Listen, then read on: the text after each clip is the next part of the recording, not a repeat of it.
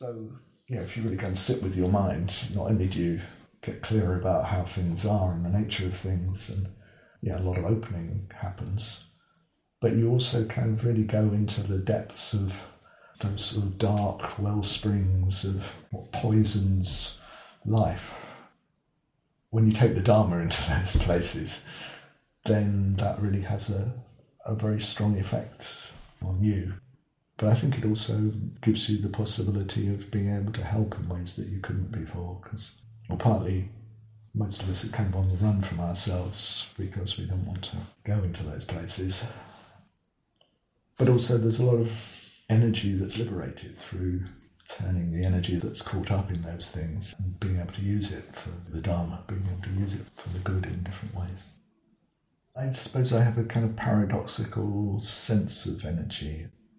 I'll be what am I now, 67? So it's like my physical energy is definitely a bit less than it was even like 10 years ago. It's like I can see with running and things, you know, it's like the times I do now are definitely, they're starting to slow down, so there's less kind of physical energy there. But there's a sense of being able to tap into, for want of a better way of putting it, deeper and deeper and deeper reservoirs of energy, which are all potentially there to be tapped into, but because it's so easy to just kind of end up living on the surface of ourselves, we don't always get to. So I feel like since that retreat, I've been able to tap more deeply into those.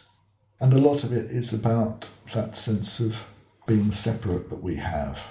You know, as long as there's a sense of, you know, me at the centre of the world and having to keep everything else kind of at bay except for the bits that we want to pull towards us, that really limits the amount of energy that you can access because it's almost like you're putting up a subtle shield, as it were, to the energy that surrounds you. So when that goes, if that disappears, then there's a sense. I don't know how to put this without it sounding sort of mystical, because I'm feeling the least mystical, but there's a sense of being able to draw on energy, whether it's the energy of nature.